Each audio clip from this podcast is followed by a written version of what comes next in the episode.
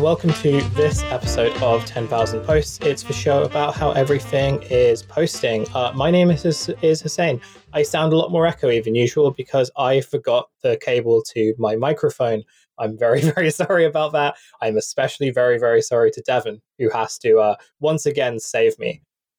Uh, my name is Phoebe. I have all my cables. I don't have anything to add on the cable front. You're doing great. I'm You're doing, doing really great. good. Doing great. um, and this week we are joined by a friend of pods, but also the first time guest on this pod, um, Seamus Malekafzali. Uh, Seamus, how's it going? It's going all right. Uh, uh, Uh, happy to be a part of it. Thank you for uh, thank you for watching a film with us. We really appreciate it. Um, I'm I'm a fan of your Letterboxd reviews, and also just the fact that like you do you put out some really good recommendations. So when we were going to do a film episode, we were like, hey, who's got a good taste in films and does good film reviews? It's uh, it's none other than Seamus. It's an honor. It's an honor. Uh, so I hope um, this week we are we are talking about film. We are talking about the film Her. Um, Her was released in 2013. It was written, directed, and co-produced by Spike Jonze. It was Spike Jonze's screenwriting debut. Um, it stars Joaquin Phoenix. Uh, it stars Scarlett Johansson. Um, and it also has Amy Adams, Rooney Mara, Olivia Wilde, and Chris Pratt. I completely forgot that Chris Pratt was in this. Um, this film, uh, this film was like I remember when it came out. Here's my personal story. I my um, girlfriend broke up with me two two months before this film came out, and on the day she broke up with me, I saw the trailer, and I saw the trailer of Joaquin Phoenix talking to his online, like to talking to his robot girlfriend, and I was just like, I'm going to become Joaquin Phoenix from the movie Her brackets 2013. I mean, I mean, this was uh, this was 2013, right? I mean, when did the uh, I got got two two ships passing in the night? My Mm. God, I, I saw the uh, Great Gatsby came out. I think 2012. Mhm. Uh, went on my first date ever uh, when, Wow. when that movie came out. I mean, I was in the eighth grade. Uh, and, uh, you know, that too is a story about uh, love, uh, it crashing against uh, the, the waves uh, of reality, Mm. um, the impossibility of fantasy. Yeah. Um, You know, it, it, it's all, everything repeats itself. Through through uh, uh, generations, No, I, no, I think like- that's like, beautiful honestly, in a way. I am, I am, I am fully buying this analysis because both, because both films are about, uh, about the corrosive, the corrosive effects of of loneliness, right? yeah, And absolutely. and how there is no there is no amount of of baubles or patina that can replace human connection. I, that's the point. That's the point of both. so I think that they're yes. actually like a lot closer than you Mm. might than you might imagine. to me this was like interesting on a personal level because as like as as as i mentioned like you know i sort of went into this film from a very very particular context of being like somewhat heartbroken and uh uh but you know and also just kind of being a bit lonely as well. So obviously seeing like this lonely seemingly heartbroken guy uh and like the fact that he like there's there's this, you know that scene uh where him and samantha like they, they sort of go out to the fun fair and it looks like he's sort sort of actually having a nice time for like the first time in the film.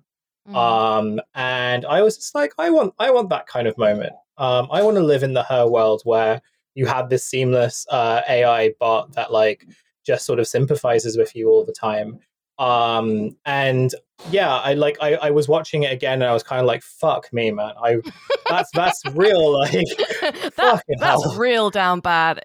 That is. yeah i was i was i was i was i was real down bad i mean the second reason we thought we were talking about this is because um it seems like the ai guys are once again um well it seems like one of the big the ai boosters and all the sort of developers and stuff are fixated with this idea of building an ai girlfriend. I don't know whether you guys saw that post from a few weeks ago where the guy i think it was something along the lines of um you know uh, Steve Jobs sol- uh, solved uh, boredom brackets iPhone. Mark Zuckerberg solved uh, social status brackets Facebook, and then the end of that post was uh, there is some genius somewhere that is planning to solve loneliness brackets AI girlfriends. They are obsessed with AI girlfriends um, mm. and making them. Um, there have been like various like attempts to do so, all of which like the girlfriends have either kind of become massively racist or um, have found that like the guys who are sort of testing these AI girlfriends just want to bully them and like be mean to them and stuff. So this was like a really interesting insight, I think, into kind of quite a contemporary phenomenon now, but it centers on a guy who like seemingly at least presents himself to like be wanting like love and he finds that in a machine uh, or he mm. finds that in this AI bot. Before I sort of go into like a brief summary of what's going on, I wanted to get your opinions on watching this film. Like, did was this for the first time you watched it? How did it change after viewings and so on? I mean, uh, Phoebe, if you want to oh, okay. go first, yeah, or... I'll, yeah, I'll, I'll, I'll go first. Um, I'd I'd not seen it before. Um, I thought it would be an interesting one to revisit, given the given the kind of the current the current uh, AI stuff, which is um, which is honestly making me feel like I am slowly kind of losing my grip on reality, and I'm sure that's like part of the point of it. That all of these people who are financially interested in the in the idea of of AI having all of these kind of multifarious uses are all like running around doing press conferences and saying we have to be prepared for AI for AI otherwise it's you know an existential threat to humanity. And I know that they are just doing it because it makes them and their jobs seem more important and it means that they are less likely to be replaced by their bosses with with some kind of machine learning. But and this is not presumably a point that nobody else had thought of, has thought of. But I'm just going to keep saying it because there are a number of existential crises that humanity is facing. And one of them is the climate. And it, you literally cannot do anything to persuade anyone in the media to even acknowledge this pretty much. Like occasionally you get a kind of a, uh, should you be trying to cut down your flights? Should you maybe be uh, maybe stop buying so much from Shein? Should you maybe? But like, but like that's it. And instead, all of this, all of this uh, um, space is being given to these like tech bozos who have all like designed this stuff and have like a kind of yeah have like a kind of economic interest in in like kind of pushing the primacy of this technology. And so it's making me feel a little bit mental but i thought it would be interesting to see something from a decade ago uh, when it was all very kind of speculative and all very kind of futuristic this this this sort of stuff. So this is kind of before this is i think this is before uh before uh, Zuckerberg was interested in the idea of the of the robot girlfriend, wasn't it? I feel like this is. I feel like that's quite recent. I mean, this was, I think, right around when, uh, like those kind of first generative um, uh, bots were going around, like Cleverbot. I remember that oh, coming yeah, out, yeah. like like sort of similar to that, but it was way, way rudimentary. Yeah. Um, yeah, nothing, nothing like what exists at the moment. Sure. So that yeah, so that's why I thought it'd be an interest. Like that's why I thought it'd be an interesting thing to kind of have a look at, see if like any of it is um sort of is sort of got right speculatively. Um, if it's sort of just a kind of uh, sort of sort of basilisk style panic, and I actually found that it just it really really like got to me emotionally I found it really, really upsetting. Um, and I think part and like part of that is because I am uh, when it comes to when it comes to my culture consumption, I'm I am quite shallow. If you show me a kind of if you show me a kind of pastel palette and stick a Karen O soundtrack over the top of it, then I'll I will find that emotionally resonant. That's just something that's just something that will make me cry. And I know this about myself. So you can't you can't get at me for it because I know it. Um but uh, yeah, I just found it I found it really really sad and I thought that the um I thought the performances were really good. And I found that the actual kind of plot and mechanics don't hang together or make sense like at all. Like not even like a little bit. Right, Seamus is making a face like he completely doesn't I'm, agree I'm, with I'm me. making a face. I'm making a face of agreement. Like, yeah, it, it doesn't okay, make so any that's your like agree- That's your agreement face. Okay, so that so the, the, the mechanics of it are very much sort of Spike Jonze being like, oh, oh, you want to know how this actually works, do you? You want to know how you want to know how uh, the robot girlfriend has like kind of independent thought. You want to know how like how like she is apparently like forms like a group chat with other AIs. You want to know, do you? Well, fuck you. That's how. That's how. Um, there's no particular interest in any um, kind of technical explanation. It's very, very much not science fiction. It's a story about loneliness. That's what I would. That's how I would. That's how I would Mm. think of it. Um, and I think it is a very effective story about loneliness. Um, but I don't Yeah. think it is an effective story about technology. Mm. Seamus, you've seen this a couple of times, or you've seen this a few times. Uh, Yes. How how has your uh, how has your kind of views and kind of observations of this film changed uh, over time? you know, there's a there's a wide gulf in uh, uh, perception. Uh, you know, in, in the- in the years that that pass uh, from from 21 to 23, um, and uh, I mean, I think. Well, I'm I'm joking a little bit there, but it, it is. I definitely, when I was younger, I think I connected with the film more, Mm. and I found more of it that I, that I loved in it. But this time around, I I don't I, I see l- less in it than than I did before, Mm. and I see more limitations. Um, I'm not sure if maybe that's just the fact that technology has has kind of marched on since then, Mm. and Yeah. now I, I'm more interested in different kinds of kinds of stories. Um, I, I loved how um, Spike Jonze uh, with Joaquin Phoenix's character was the dumbest name in human history. I think it's uh, Timothy T- Tlwad. What, Theod- what was it? He's called Theodore Twombly. um, Theodore Twombly. Mm. Uh, yeah, no, I'm this not. I'm, this MF's name is Theodore Twombly. Theodore Twombly. It's it's the most like it, it's so it's so bad. It's so uh, of a certain kitsch, and um, I like that he is able to be critical of this person in that he is constantly seeking out opportunities to be melancholy and to like to long and to yearn because he's interested in the idea of longing and yearning more so than I think being in a real relationship that might have pitfalls to it. Um, and simultaneously, it's so empathetic to him as a Mm. real human being who who doesn't have these emotions dishonestly. Mm. Um, I really I really like that. I think what what frustrated me about this is that it isn't interested. I think a more interesting perspective would have been to analyze how a computer binary system is limited in its ability to inherently limited in its ability to process something as kind of um, abstract as as love is.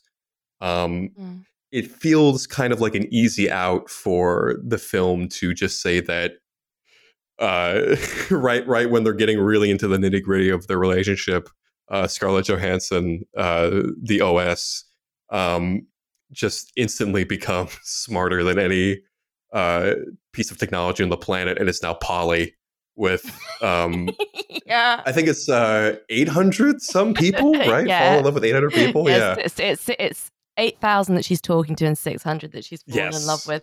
Um, Yes. the um, yeah, yeah. I, the, I I think the I think the bit when she explains about how she's poly now um, is unintentionally quite funny. Oh yes, Um, it, it's, I think- it isn't intended to be that way No. in the in the film itself, but it doesn't. It it may have been it may have felt novel in like like Mm. 2013, but by Well, now, yeah. yeah, once you've been through the discourse enough times and you've heard these narratives from like real people, it it feels it feels kind of immature in in some ways. yeah, it, fe- it feels almost like what you. Fa- what? So you're talking like like a really super annoying person on Twitter, but you're also supposed to be this like super smart robot. This really goes to show how broken my brain has become by discourse. Because when I saw this in 2013, I'd only been on Twitter for like a year at that point, and I think that it was still like there were, you know, it, it was not kind of the discourse as it is now was definitely not as it was then. So when I saw that aspect of the film, I was just like, oh fuck, she's just getting upgraded. Like the software company that produces her is just doing an upgrade, and that's what's like ending this relationship. And I found that incredibly funny.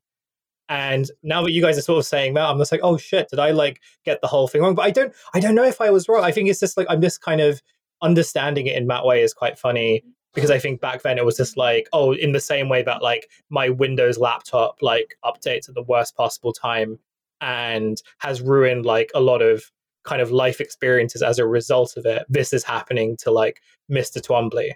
What what life experiences have been ruined by your? I? I um I was Oh, in the middle. I no, dude, dude. I was in the middle of a job interview when my computer just decided to upgrade, and it did one of those like big upgrades that like took like half an hour, and like I didn't know how to text like them to be like, oh, my computer just decided to sort of shut down and upgrade, right?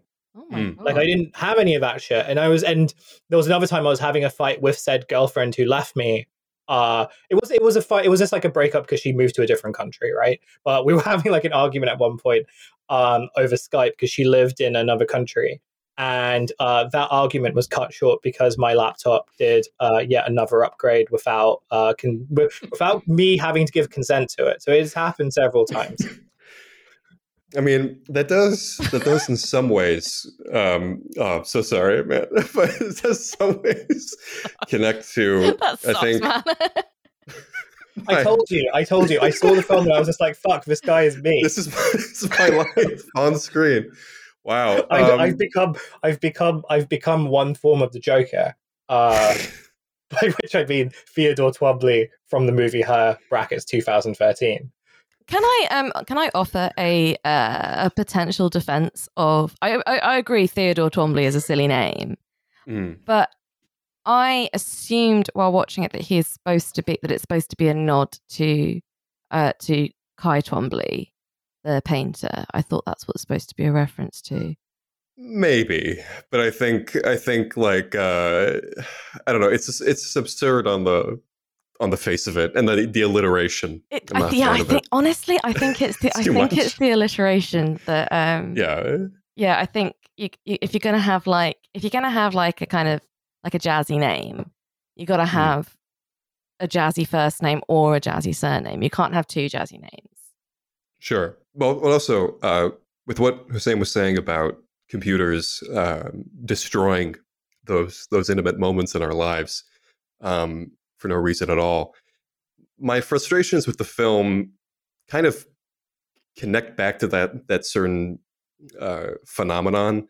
Uh, I watched I watched very recently a brilliant film from the uh, People's Republic of China uh, called the uh, the Wandering Earth Two uh, a massive action sci-fi blockbuster in which, um, if any listeners are unfamiliar with the the basic premise, uh, the sun is going to be a red giant about uh, a couple millennia ahead of schedule. So all of the countries of the world unite to build giant engines and then push Earth to Alpha Centauri. Mm-hmm. Um, but what makes the film great is that it has a great uh, emotional core that's very personal.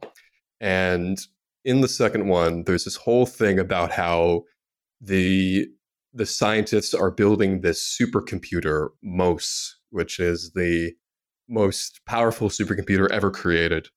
And there's a scientist who has uploaded the data of his dead daughter, his dead uh, little little little girl, and has uploaded it to this computer.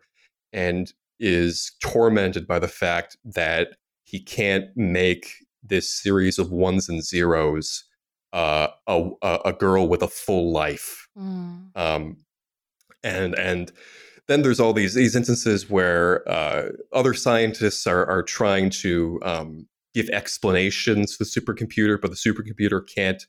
It can understand language, but it can't process uh, idioms or metaphor mm. um, because it, it can't conceive of language that way. Yeah. I thought I thought that approach to trying to like implant the idea of love into a technology that is fundamentally incapable of understanding it the way humans can. Mm. I thought that was really interesting, and yeah. I, I, got I got frustrated with her. with uh, with the movie her for not being um, able, for not being able to do that or having I, or just or not not having like much of an like much of an interest in it because I think that one of the it doesn't what, treat it as a like you said like it doesn't treat it like it's a it's a sci-fi story mm. and it doesn't treat the OS like an actual I understand it's a metaphor for for growing apart I I, I get that I'm not I'm not a I'm not a mm. fool but like I I feel like if you're going that route I'd love to see more, I guess, done with it. I don't know. I don't know. We're all, yeah, we're all no, demanding.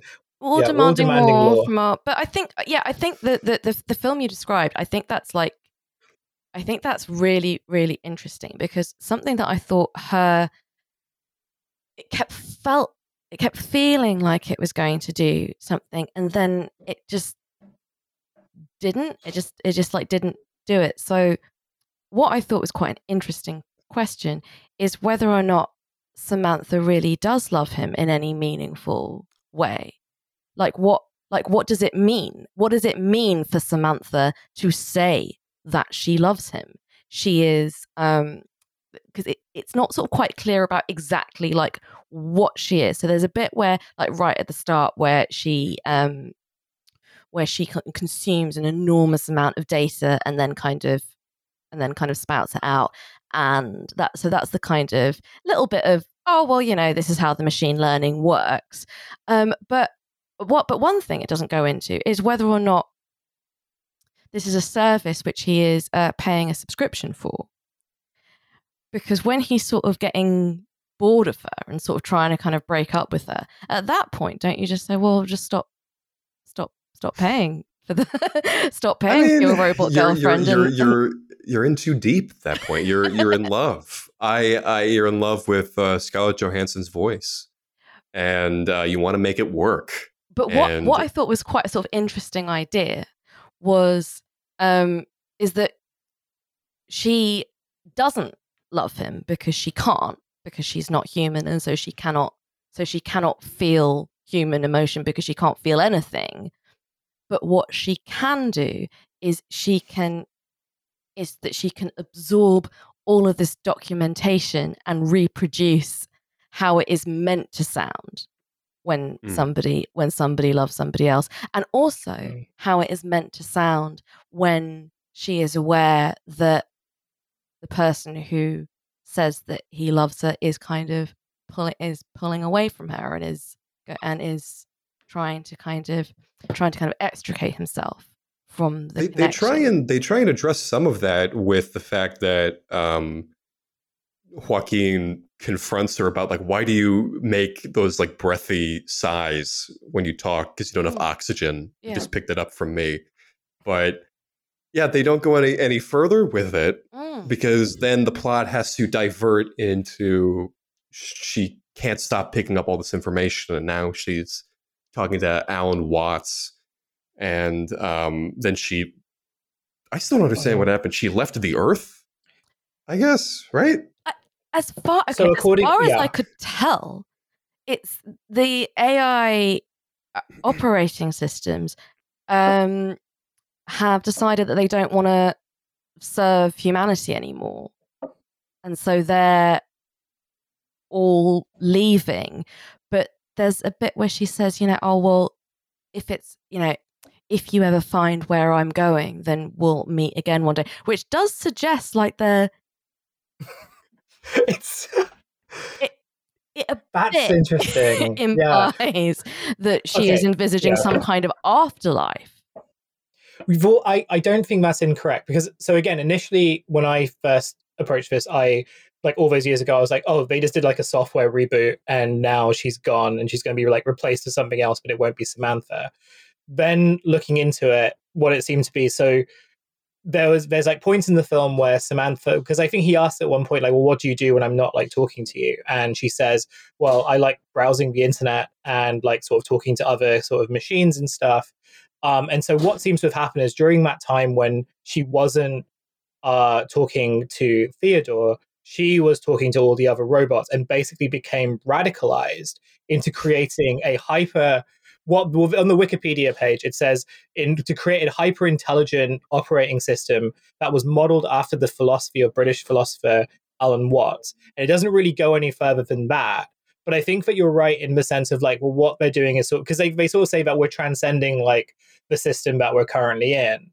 And my thinking is like now is like, okay, well, is this basically her saying that we're declaring war on humanity and we'll Hmm. upload your consciousness into an AI? So if you end up where we are, uh, maybe we can sort of continue doing this. We'll see how it goes. Mm. I, I think I don't know. I think I think you're given giving it too much credit. I, I, I think like like I, I I don't think it's any. I don't think it's any.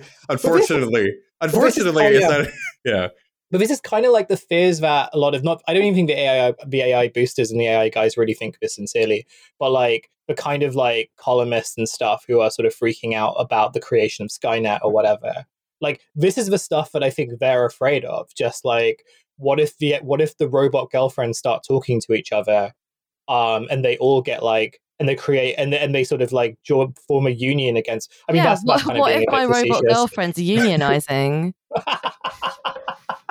but I think there's that, that fear about like you know oh what what if like they're actually secretly plotting to like destroy me specifically but not in and I don't know maybe Spike Jonze sort of gets there by accident. I think one of the things I was thinking about Seamus uh based on something that you said like fairly recently uh but it also feeds into the idea of like how um seeing this film like multiple times and the ways in which we've changed watching it. And in my case I think that like when I was watching it in 2013, I didn't really care that much about the technology, right? Mm. And it wasn't to say that oh, I understood that it was a metaphor. I think it was just like okay, somewhere in the near future, they have like in this world they have these robots.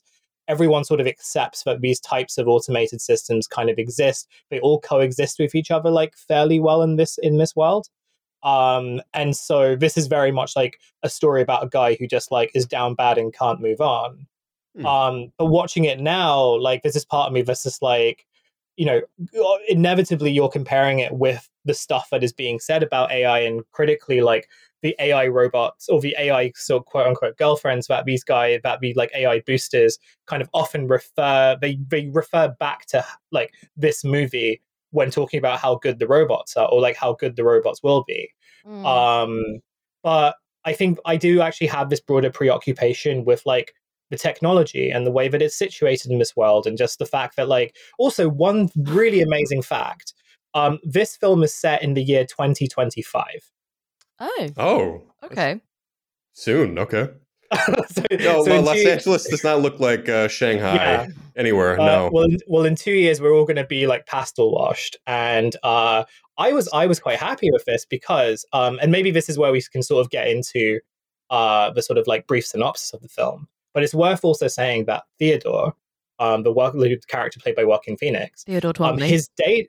He, Theodore Twombly, his day job is as a professional letter writer. So he writes love letters mostly, um, and uh, the reason why he gets involved, or the reason why he has like the operating system called Samantha, played by uh, Scarlett Johansson, is because the operating system basically is was supposed to work as like a virtual assistant with artificial intelligence that is designed to adapt and evolve. Um, and so he gets to sort of like customize her. Uh, I wasn't sure whether he was customizing her to be like his ex-wife or whether he just wanted like a woman as like his assistant. no, I, but- I don't think but- I don't think she's supposed to be like his ex-wife at all. Hmm. That's That's not- supposed to be distinct, the, like that she doesn't have any real problems like his. Uh, Yeah, His I mean, I, yeah, I, I kind of thought I was just like, uh, maybe, maybe I missed something.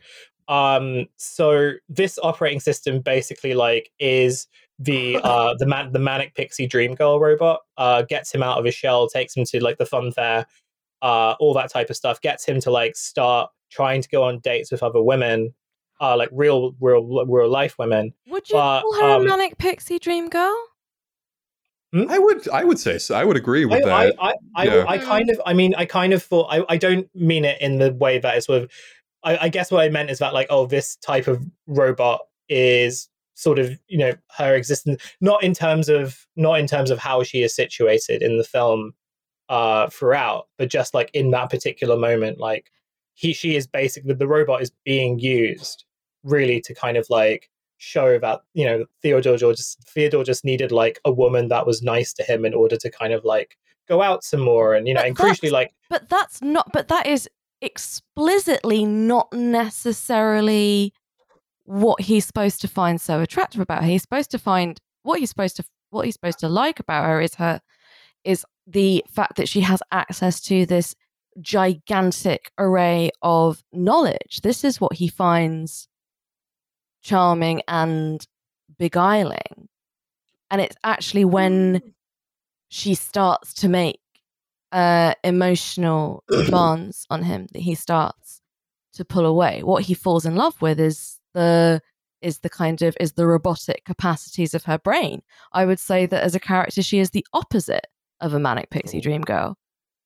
I would mm, say, I mean, if I had to, I, I mean, I both, I both, I, I agree and I, I disagree. I think maybe I would say in the first half, um, that is the role that she fits. But yeah, after after a certain point, well, because I remember the the thing that stuck out to me is that at least that is his, that is the perception that Theodore has of her is Hmm. that she only exists to be that kind of thing. So I remember when they're hanging out with uh, Chris Pratt's character uh, and uh, his girlfriend. And speaking of, I, did, did you notice the how high Chris Pratt's pants were that he has tucked did, in? yeah. Did you notice that? That was that was crazy. That was nuts. I didn't like that at all. But uh, anyway, they're they're they're in they're in the park. They're they're talking, and um, like uh, Chris Pratt's girlfriend asks him, like, you know, what do you like most about Samantha? And Joaquin's, you know, puts his head back, and he's just, I mean, there's just so many things. You know, that's kind of why I like her. yeah, it's yeah. like uh, she, she's just not one thing. She's so much more than that. Doesn't mean anything. It, it's he's not describing any aspect of this of this Oh. of Samantha's personality whatsoever. Just the fact that she knows a lot. Yeah. But that's because Yeah. he can't Yeah. describe describe her personality because her Mm. personality is not tempered by humanity. She doesn't have a personality. She has a construct. She has a construct. Uh, I I actually don't think this is the this is the worst uh, worst point to talk about how I think ca- I think very kind of casually and unconsciously, but how extraordinarily misogynist this film is. Oh yeah. yeah. Because oh yeah. it- because actually the manic pixie dream girl if one insists on using this on using this description the reason i'm not so keen on it as a description is that it was thought up as a way of criticizing these these kind of tropic uh cliche laden um functionally kind of no interiority just sort of slightly quirky but not worrying quirky um very very pretty girls who show up at a point in a sad man's life um make it better and then and then either stay with him or kind of flit out again. Um i have noticed that instead of being used as a way of criticizing the lazy writing of male filmmakers and screenwriters and directors that it's sort of just kind of morphed into a way to, of criticizing the women themselves. And i've also seen people describing like Yeah. real women as manic pixie dream girls. And i i got to tell you i don't care for that and i think there's i think there is an argument that you could read it as theodore is not maybe a misogynist, but he is not capable of seeing women as Yeah. fully embodied and fully realized. So everyone has a so every woman who is around him has this. Um, there's a there's a bit where he like makes a bit of a fuss about his mother um, and about how she doesn't ask him questions or any talks about herself or something uh, or whatever. Um, having said, I like, I, I, I, I, must clarify again. Shallow reading from an No, aesthetic it's correct. standpoint, it's I correct. thought it was what I thought it was. I thought it was wonderful. Um, but if we're actually kind of dig like digging into it, so Theodore, he's got his he's got his best friend Amy, who um, who he is only interested in when she can act as his kind of his sort of therapy dog.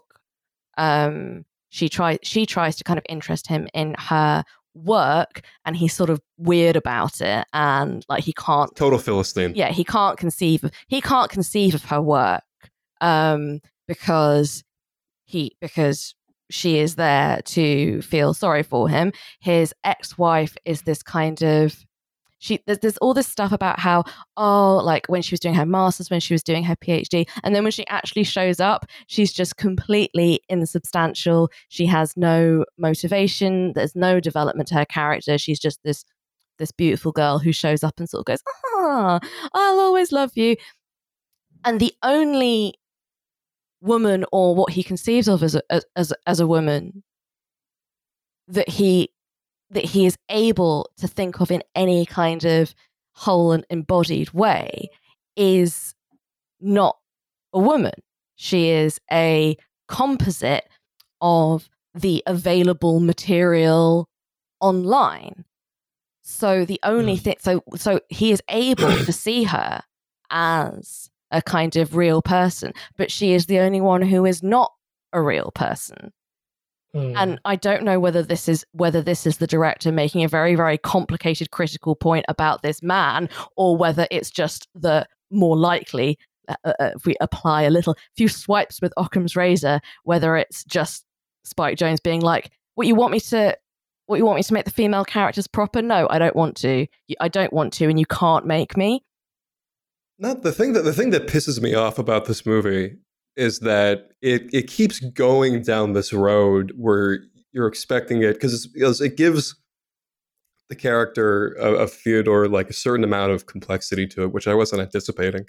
But then it gives it a very easy out where he does that that bullshit apology um, Hmm. at the very end. He writes the letter uh, to to his ex wife, and it's very general. And I I remember once he says the word like, you know, all the things that we that we said to each other, like he uh, it, it's the film is not brave enough, I think, to confront its character as an actually Mm. it, it- like like you can still like I thought about I kept thinking of a of a much better film uh, about this about this uh, kind of thing. Um, uh, if anybody knows Douglas Sirk, uh, the the women's picture director, the fifties and sixties, Mm. uh, he made a film called um, "It's Always Tomorrow." There's always tomorrow, um, and in it, there's a there's a man who feels neglected in his um, marital life, feels like the world has passed him by, and in comes a woman from his past who's who has a like a, a vibrant social life. She always wants to do stuff, um, but she, by virtue of having a life of her own, can't you know go off and make this man leave his wife. Th- That's not how it works. Time has passed them by, and then there is no happy ending for this man in the end. He has to watch, literally watch the plane with the old love of his life go off into the sky, Mm. and he goes back to his domestic family. Um, he he gains nothing, and he has Mm. to to leave that with this pain in his heart. Because even though you understand as an audience member that he truly does feel depressed, he feels upset. Maybe he did make a mistake this action that he's thinking of undertaking of cheating on his wife and leaving her and his children Mm. like that's that's it's a malignancy Yeah. um that he that can't be gone through with. Meanwhile, this man, Twombly, um, no, you're right. Every he, time you say it, it gets funnier. it, it, it's so it's so God, it's so stupid. Um, he, I mean, let's, I mean, like, like, okay, he doesn't want to sign his divorce. Pa- he's keeping this woman in bureaucratic limbo mm. um, by not signing his divorce papers because he doesn't want to not be married. Like that, that alone, that alone is questionable. Mm, um, two, um, there there was a whole thing where Rooney Mara's character, the ex-wife, says to him like, "You wanted to put me on Prozac. I wanted to see what that was about. What was that about?" And he was talking to Samantha in one scene about how uh, you know his experiences with his ex-wife and it takes this kind of oddly paternalistic tone yeah where you can you can feel this kind of resentment this this uh, ungratefulness yeah um, th- this feeling of, of resentment about that and i wanted it to to probe deeper because none of these things would necessarily hmm. condemn mm. him as like um irredeemable. No, but it would it would complexify him though. For, yeah, for sure. you you you make him into a real person and you you you push how far your empathy can go but it's not mm. willing to to do that i don't yeah, know i think no i think that's right and it, yeah because he because he describes uh reading his wife's work for her doctorate and there is a sort of sense that you're supposed to think that this is a kind of really uh, wonderful thing for him to have for him to have done but what I think is interesting, and I wish that they that the film had made this point a little bit more, um, a little bit more bravely, is that he is functioning as a kind of living AI because he is writing other people's love letters for them. That's that that's the stuff that's the stuff that really I found really interesting uh, yeah. about it. Primarily because like now we know that nobody would bother with that. Um, you would just put it into um, to OpenAI or something, and you would just do it for free instead of paying someone to uh, write this extremely yeah. intimate um, letters. I don't even know. Like that. That was that was by far the most interesting part there of the movie is, for um, me. Yeah. There, there was like a small because I wrote a story on this like a long time ago where you could like contract people on Fiverr to basically write like best man speeches, wedding speeches, mm. and so on. And mm. so like I interviewed this kid. Well, not this kid, but like a kind of university student who had written uh, one of his like many side hustles was to write like wedding speeches um, for men who like didn't really know how to do it for their wives. And in some cases just like so they so they so like he would kind of ask these men like oh can you send me like a few like anecdotes um stories that i can sort of weave in? And one of the things that he said was like yeah they could they couldn't really remember anything. And so it was quite interesting watching like and they had also been like because obviously i was like well where did you get this idea from? And they said well i watched this film called her um and so it was quite interesting that they sort of got that idea from that. That's funny. And That's I was wondering. I, I, was wondering, like, I, I, was wondering when I was watching this, but like, I wonder if those guys are still doing wedding speeches and stuff, because um, as you guys have probably seen, like, there are people who now just sort of put that into Chat GPT and get like something that is even though it's sort of written in very kind of like clinical somewhat corporate speak like it sort of works to do its job and so i did I was really just like you, Seamus. I was like really intrigued by the idea that there was still so much demand for a service uh, of like contracting someone to write an extremely intimate like love letter mm. um, in this world in this world that is only like two years away from where we are right now. So yeah. like, what happened in those two years? Is it the case? Because like I was wondering, is it the case that like these types of AI bots are so ubiquitous in the world of Her that there is now like a premium on anything that is basically like made or constructed by a human. Yeah, um, See, I was um, wondering this yeah. whether it's sort of supposed to be a kind of uh, so much is done by machine learning that that like human crafted um, work is supposed to kind of be sort of artisanal almost. Like so, so that's if, why you can afford you such a nice apartment because like he it's, it's no longer the case that he's like everyone learned how everyone coded their way out of like out of their own jobs so now like the, the richest people in society are all writers well there's another there's another bit um, there's another bit where um, uh, where Samantha sends all of his letters off to a publisher, and she says they're still printing books. So the suggestion is is that books have been entirely replaced by machine learning. So, so there is something quite interesting about that kind of um, that kind of almost kind of, sort of quite dystopian speculation, but also some real imaginative limits as well. So like everyone is still communicating via email. So the first thing he does in the morning is that he gets up and he got he's got to get his AI to like read through his emails for him and he gets emails from his like credit card company and stuff, which I think is quite I think is sort of quite funny. But what I'd um what because what I form the impression quite early when he first starts talking about writing love letters for other people is that he's supposed to be a kind of Cyrano de Bergerac character and he is doing this for somebody that he knows. I did it, it, I didn't understand until a bit later on that this is his job. This is his paid. This is his paid work, and I thought that was supposed to be a kind of um a kind of further further expression of the um of the disconnect of the of the disconnect and at one remove and sort of the distorted way that he is living and that he is experiencing his emotional life uh, which is which is something that has kind of been produced by his incredible loneliness after after his divorce. And i actually think it's less interesting if this is just his job. But it's also the case that if somebody else has written uh, written a meaningful thing for you and they have paid someone to do it on their behalf, then that hollows out its emotional its emotional core and and I think evacuates it of its meaning and value in much the same way that a robot who tells you it loves you that doesn't have any meaning or value. It's all it's all layered. It's all layered. It's all it's all, it's all, inter, it's all interconnected. Like I think yeah. I, I, think it could have been more interlayered. I think it could have made this yes. made this point rather more explicitly.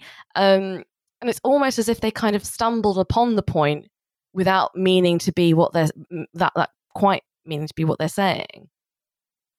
No, I mean, I mean, I'm just, I'm just, I'm just thinking it over. I'm more thinking about the, uh, just how deep his loneliness is in this and that he has to funnel all of his his melancholy his sadness mm. uh he has to find an outlet for it mm. um that like like the one thing that i will give and it, like some of the passages of this i i was poring over um because they're so deftly written. And he says in, in, in, I think some of them that he's been writing the letters of people in relationships for like like 10 years or something mm. like that, like in the entirety of certain relationships.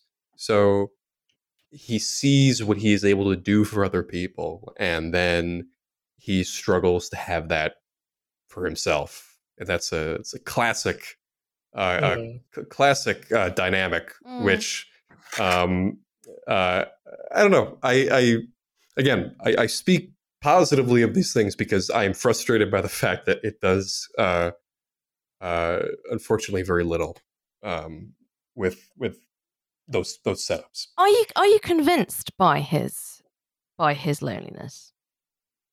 Convinced in what sense? Like, do you do you think that it's likely that somebody like him would be so all encompassingly lonely that he is able to that he's able to buy into this uh, constructed fiction that it means something when a robot voice says that she loves him. Yes absolutely. Mm. um i two two two things. I think one is that if you are constantly with yourself, you're looking inward, and you have this you're you're really in touch with your emotions and inherently other people are going to have difficulty trying to connect with you in that way people don't really want to constantly talk about that but you need to you need to speak about it in some way. Need to find a, a, a way to speak about it. Um, eventually, you will become desperate, and that desperation can manifest Mm. uh, in different ways. Uh, I remember in particular,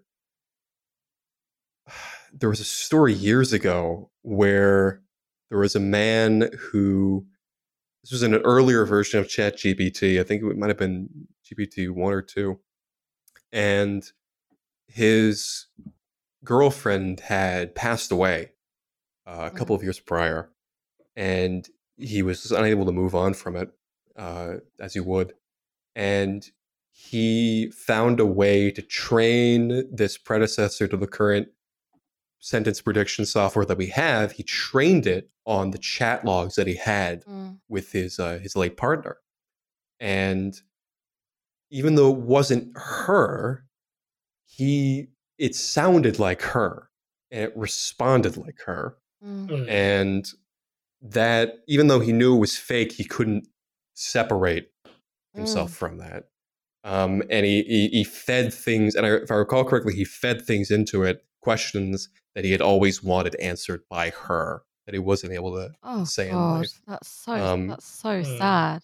And I And then yeah, yeah, aga- It, yeah. Again, it's the it's sort of one. It's sort of one of those sort of one of those one of those questions which I think are sort of quite important um, philosophically and for um, for the kind of state sort of state of humanity, whether or not it is meaningful to form a to form a kind of connected, loving relationship with um, with an operating system, or uh, whether that's just a way of kind of not facing up to your loneliness and kind of kicking it into the long grass, but also the idea that that people have found people have found a way of they think is a kind of loophole that means that they won't have to Mm. confront the reality of death, and yep. it's I think a very important thing both mentally and spiritually to to, Mm. to face up to the reality of death and if there is a way if there is a way of um of circumventing it i think that's i think that is i think that's a really serious problem actually Yeah. because it because it's it's it's not them you're you will i think you will have a much more meaningful time uh speaking to like just speaking on your own to uh to a dead loved one and not expecting an answer. It's if you're expecting this this this kind of this fictionalized structural structural answer. There's a there's a episode of Black Mirror about um. Woman who uploads her dead dead husband. It was one of the Um, good ones, though. Yeah, no, yeah, no, remember, it I is, remember it that is- one. no, it's one, it's one of the early ones, and it is one of it is, and it is one of, and it is one of the good Yeah. ones. And Hey, Hayley Atwell and uh, one of the uh, I want to say one of the Gleesons, right? Domhnall Gleeson. Yeah. yes, Tom it is. Gleeson, Yeah, yeah. yeah. Um, yeah. Um, there was actually, uh, if I may also wrap it back around to the great Chinese production I was talking about earlier.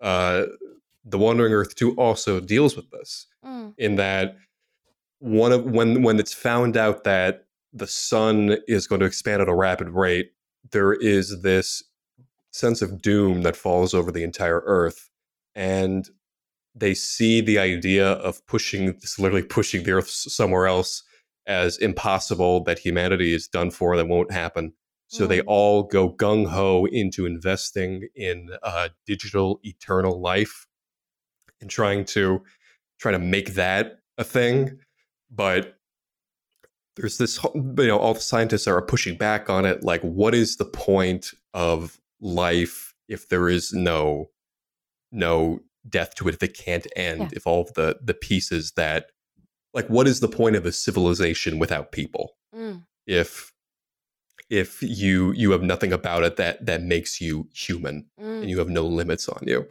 and and what um, and what is the point of Samantha and all the other OSs forming this? Because what what are they doing? They're not they're not they're they're not communicating with each other as human entities. They're Mm. sharing they're sharing their assimilated information with each other. There's there is something that I wanted to just like touch on. I, I, I appreciate we're kind of running a little bit close to time, and this is going back to uh, the film's uh, treatment of women, shall we say.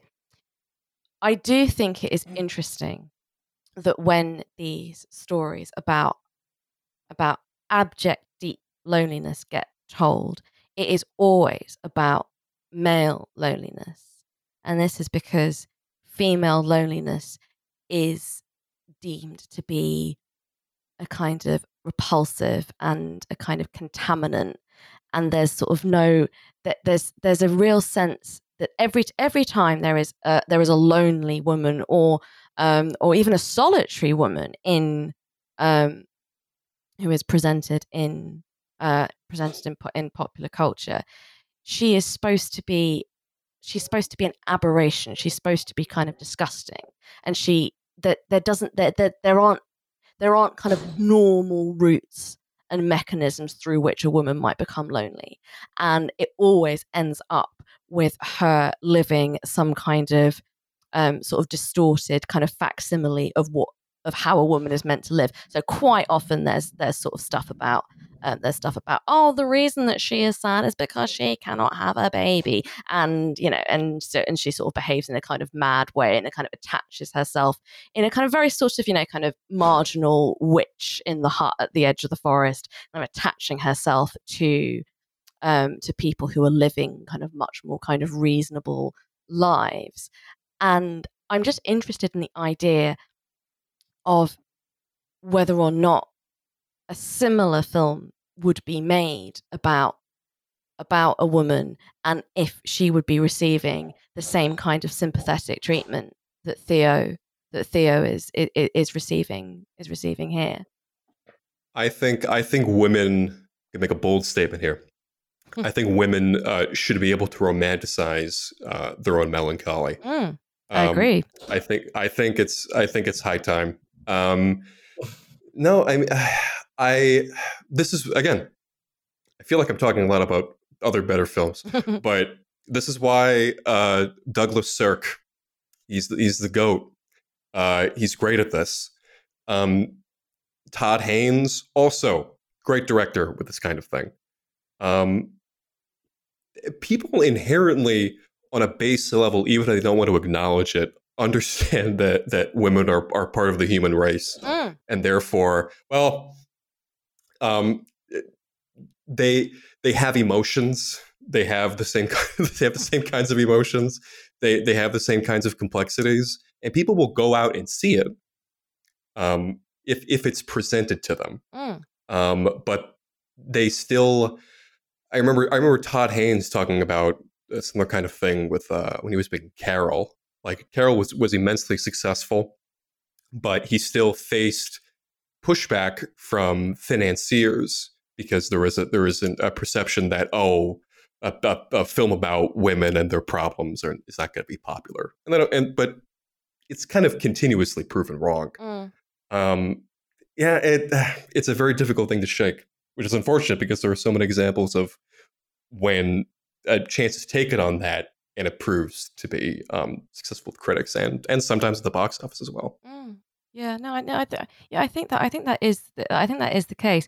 I I I quite I quite liked the ending that he gets abandoned mm. by the by his robot girlfriend because where I thought it was going, and this was and this started to kind of sort of wind me up a little bit, is that I thought that at the at the section when he is starting to kind of pull away from Samantha and is spending more time with Amy, or rather not spending more time with Amy, he goes and sees Amy and talks about his problems and she says oh yeah so i've broken up with my boyfriend and he kind of he, he manages to maintain interest in this for a, a, good 30 seconds and then he starts talking about himself again.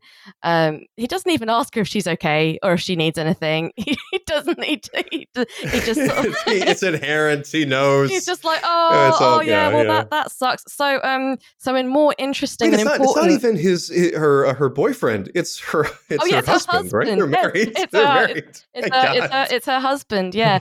Um, but nice. he is more interested in the fact that he sort of lost sexual interest in his robot girlfriend.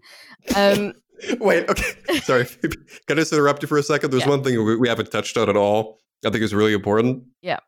How does the computer come?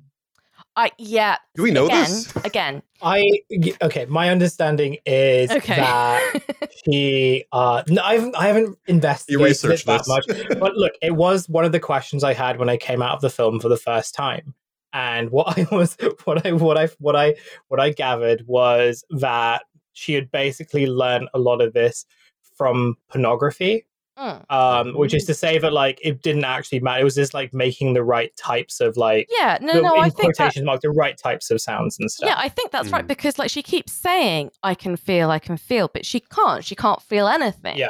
and Yeah. I But think this is And I think that's the same thing. The same thing with um Mm. why when he when she notices him pulling away and she says, "Are you okay? Is everything okay? Do you still do you still love me?" She has she's learnt this method of behaving. Yeah. She's learnt yeah. what you are supposed to say when you feel that your partner is um, yes. is is pulling away. And there's another um, interesting part of that when after the first time they have that a scene which I think goes on a little bit too long, to be honest with you. The first sex scene, I could, I honestly, I could have done. No, I, thought, I, thought, I thought it was done- really uh, not uncomfortable at all. they're, they're, how, do they, how are they fucking anyway? How are they fucking at all? honestly, I could have done without it. Um, but she says about how incredible it was and how she could, how how she'd sort of come alive and how she felt that she was kind of entering a kind of new chapter. And again, and again, they don't really because there's no particular interest in kind of the mechanisms. When she starts talking about how she has been kind of evolving, there's not really any kind of how how like there's a there's a bit when she says that when she says, "Oh, sorry, were you sleeping?" It's like you're his computer. You know whether or not he's sleeping because he's not doing anything. Like this is you should know this. That's that's implausible that you don't know this. Um, but she says, uh, you know, she says about what an amazing night and about how it kind of, you know, made her feel like she kind of evolved and was moving on to the kind of the next kind of state and phase of her being. And he says that he's not looking for anything serious.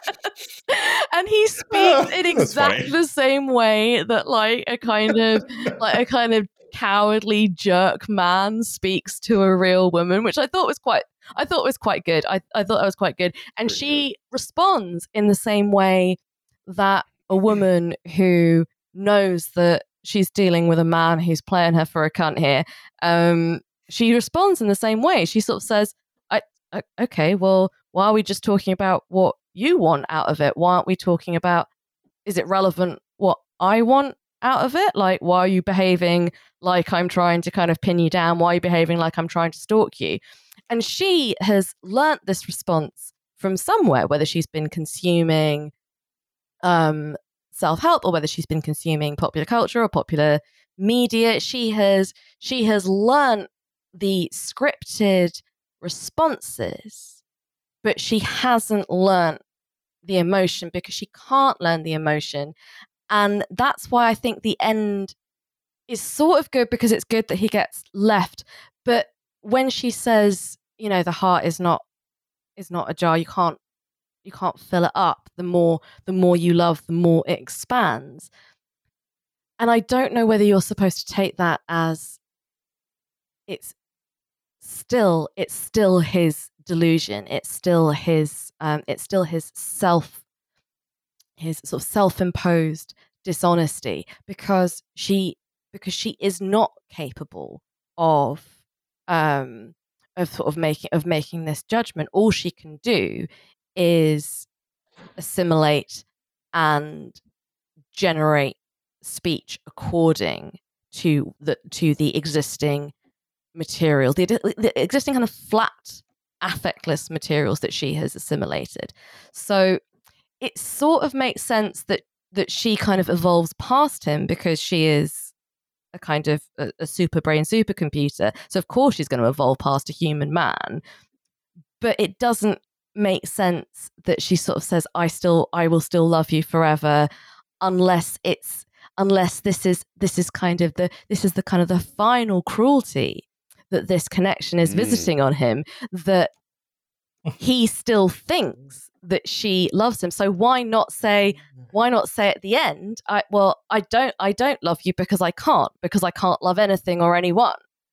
It's not not as brave as it as it needs to be. Not as bra- it's, the not as crux- brave as it needs to be. Yeah, I think I crux- think crux, that's I think crux that's of it. everything. Right I think there. that's it. Yeah. Gorgeous soundtrack though. Oh, oh Hmm. yeah, Gorgeous soundtrack. yeah. Ar- Arcade Fire, uh, breaking. Car- more Breaking Car- more out. Karen O. Absolutely love to hear a little bit of Yeah. a bit of Karen O. But I think again, I I was wondering whether they were going to go down a kind of a like a kind of a, I will be flesh. I must find a body kind of because because there's a, there's a bit when she starts being weird about the other women in his life and about how you know about how they have a body they have a body and there's a bit where she tries Yeah. to uh, where she tries to kind of um get this this woman involved where she sort of does the kind of voiceover and then the woman is the body it's completely unclear what this woman is getting out of it completely unclear She she just really believe.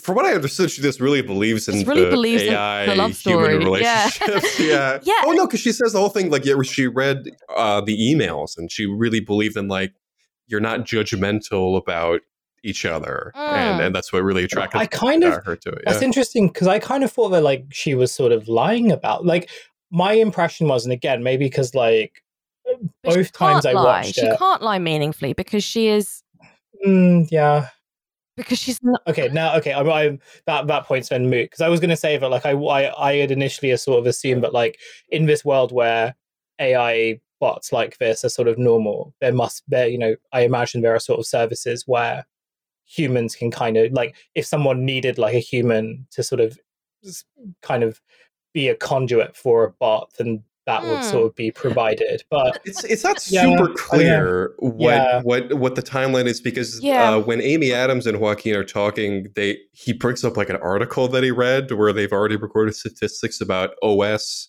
human relationships Mm. and how rare they are. And she's rattling off a bunch of anecdotes about OSs that have rejected their users and all that. Mm. It yeah, it's not because this is supposed to be the first one, right? Mm. First artificially intelligent OS, right? They say that. yeah yeah yeah it is Yeah. first Yeah. one. was it supposed to be the first one that like adapts to like the user so i think yeah, they yeah. exist in some form but this is one where like as the human changes so does the machine Okay. which I think is like an interesting point. Actually, come to think of it, and like I'll make it quick because I know that we are like running out of time. But I do think that like there is something here about at least like Theodore's sort of um, inability to kind of adapt to other people sort of changing around him, and I wonder whether like the idea that he can have a more quote unquote fulfilling relationship with a machine comes in part because he sort of assumes that with these types of machines, like they sort of exist, especially ones like Samantha, um, they exist kind of primarily for him. Um, and so he doesn't have to deal with like the uncomfortableness of life uh, generally, right? He doesn't have to deal with like the fact that like his wife like has changed since they knew each other as children, like something that he says at the end of the film, right? That he finally like has made peace with the idea that she has sort of evolved as a person Mm. um, the idea that like the letters for example are ways in which he can sort of understand other people's changes yeah. but he has like control over how they are narrated. And so his kind of being comfortable with a machine even to the point because like again one of the things I, I wanted to bring up earlier uh, but I missed I missed I missed the boat on it was sort of the idea that like he didn't necessarily even though this is a world where like everything is sort of augmented in some capacity he doesn't seem like someone who like is really into AI or robots or anything. Like he sort of Mm. plays video games from time to time but this is not someone who like is someone obsessed with like computers or AI no. and so I was sort of wondering throughout, like, okay, well, why did he just sort of when when this OS was advertised to him, why was he like really eager almost to sort of, or like just very accepting that yeah, I'll try this out, right? yeah And I do wonder whether there's a part of his character which is very much like he's comfortable with the idea that it, as you know, if he he's not comfortable. Basically, he's not comfortable with the idea of change, and like his story arc, so to speak, is less the idea of like you know being able to sort of accept that human love is real or something like that, and much more having to just accept that like things change and he can he has to sort of adapt with it.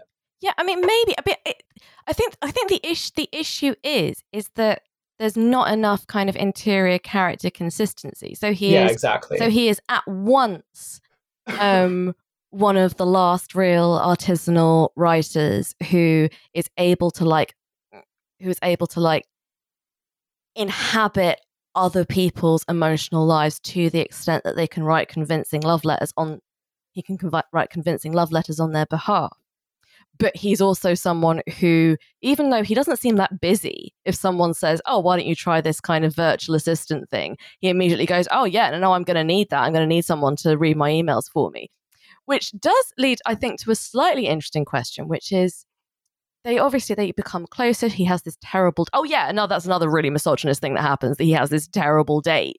Um, and and this this, this this man fumbles. he, he fumbles Olivia the bag left, right, and center. this woman is on, like on him. It is ready, and like she just wants him to to, like be serious. and all she says is, and it's so. It, I think it's. I I really don't didn't care for the way that this is presented. She says that you know she says that she doesn't want to have like a kind of one night stand with him, um, and he reacts really peculiarly to it. And because like oh women can't tolerate being told no, she like she calls him a creep and she says he's a weird dude, and it's like why is this scene even here? But this is the this is the impetus this is the turning point that they go from being a, an assistant relationship to being a kind of romantic relationship which makes me wonder if you are supposed to think that he is sort of taking advantage here because sh- Samantha is his assistant. Mm. that's this is not the, this is not the the kind of you're not supposed you're not supposed to when you sign up for the virtual OS thing you are not supposed to then start fucking them. That's not what you're not supposed to do that. They're supposed to be kind of help, helping you out with that with their lives. And there's something quite and there's and there's a kind of general kind of theme kind of running through it that he is unable to cope with the kind of unruliness and uncontrollableness of other people's emotional lives and emotional reality. This is not something that he can tolerate. So it's almost like, well, a robot girlfriend, that's going to be manageable. But of course, it's not manageable because she is able to assimilate just so much more data than he is. And so Mm. she evolves, so she evolves past him. yeah, just just wrapping it up in a, in a, in a tight little bow. The film sets up a much more complex character Mm. that is potentially uh, dynamics that are much more complex, and then it just uh, refuses to uh, deliver and just ends up kind of being in some ways an indictment of itself. but it's so pretty. and it's Um, yeah. got the and it's got It- Karen O doing the moon song. Actually, it's got Scarlett Johansson doing Karen O's moon song, and I think she does it really, really love. I think she does it really beautifully. Shallow. It's a, it's I'm a, shallow. It's a You show- damn. eh. you show me so- you show me something that looks like a 2013 Instagram filter, and I'm like, "Ooh, okay, Yeah. I'm No, listening." same, same. And like I, but my one of my fa- one of the things that I absolutely did after I saw this film for the first time while heartbroken was listen to that soundtrack over and over and over and over again. So, so uh, very much on the same boat there. um, it was great. It was a good time. Uh, you know, uh, on that note, we should probably end it Mhm. uh, because we probably like kept Seamus around for uh, a bit longer than we expected. But Seamus, thank you so much for coming on. Um, and thank Always you so much for talking about this film with us. Um, if people want to like follow your work or like follow your film reviews and stuff, how can they do that? Uh, I have I have two Substacks, if you can believe it. Uh, I have one where I write about international affairs. Uh, it's just my name with a hyphen in between the uh, the first and last. And I have one where I write about uh, lesser known film at burntnitrate.com. Cool. Um, Two yeah. Substacks in this economy. I- Mm. Uh, you got to do what you got to do. That's what it is. um, yeah, de- definitely check those out. Definitely subscribe to them. Uh, Phoebe, you have a Substack as well. And speaking of Yeah. which, uh, what what stuff would you like to plug? Uh, yeah, subscribe to my Substack, um, where I admit to having not seen any films. This is the only film I've seen. I've seen no more films. This is why. You're like Mike, yeah, you're, you're like this Michael. is why Owen. everything I see, I'm just like I'm getting real her vibes out of this because this is the only film I've ever only film I've ever seen. Uh, yeah, subscribe to my Substack, listen to Masters of Our Domain, listen to Rome Cast. That's that's it. That's all I got. That's all I got for you. do all that. Do all that. You've got a lot. You've got plenty. of. There's like very good stuff on your Substack. So definitely, I would say to people who haven't checked it out already, go and do that. Um, this is uh, this show is produced by Devon. Follow them at Devon underscore on Earth. Listen to their podcast. It's called Kill James Bond. And thank you for listening to this episode of 10,000 Posts. We really appreciate it. This was a free episode. We have lots of bonus content on our Patreon, patreon.com forward slash 10K Post Podcast. Five bucks a month. Uh, you get lots of uh, other interesting interviews, uh, movie reviews, lots of we, we've done like loads of stuff on our patreon uh, and i think it's all great five bucks a month. It also helps us to run this show without ads. It helps us keep up it, it means that we get to stay editorially independent which is really important to us. So yeah all your support helps us to uh, continue doing the show and continue doing this thing that we really love, we really love doing. Um, and on that note we should probably end it. So until next time we'll catch you later. Have a good one. Bye. Bye.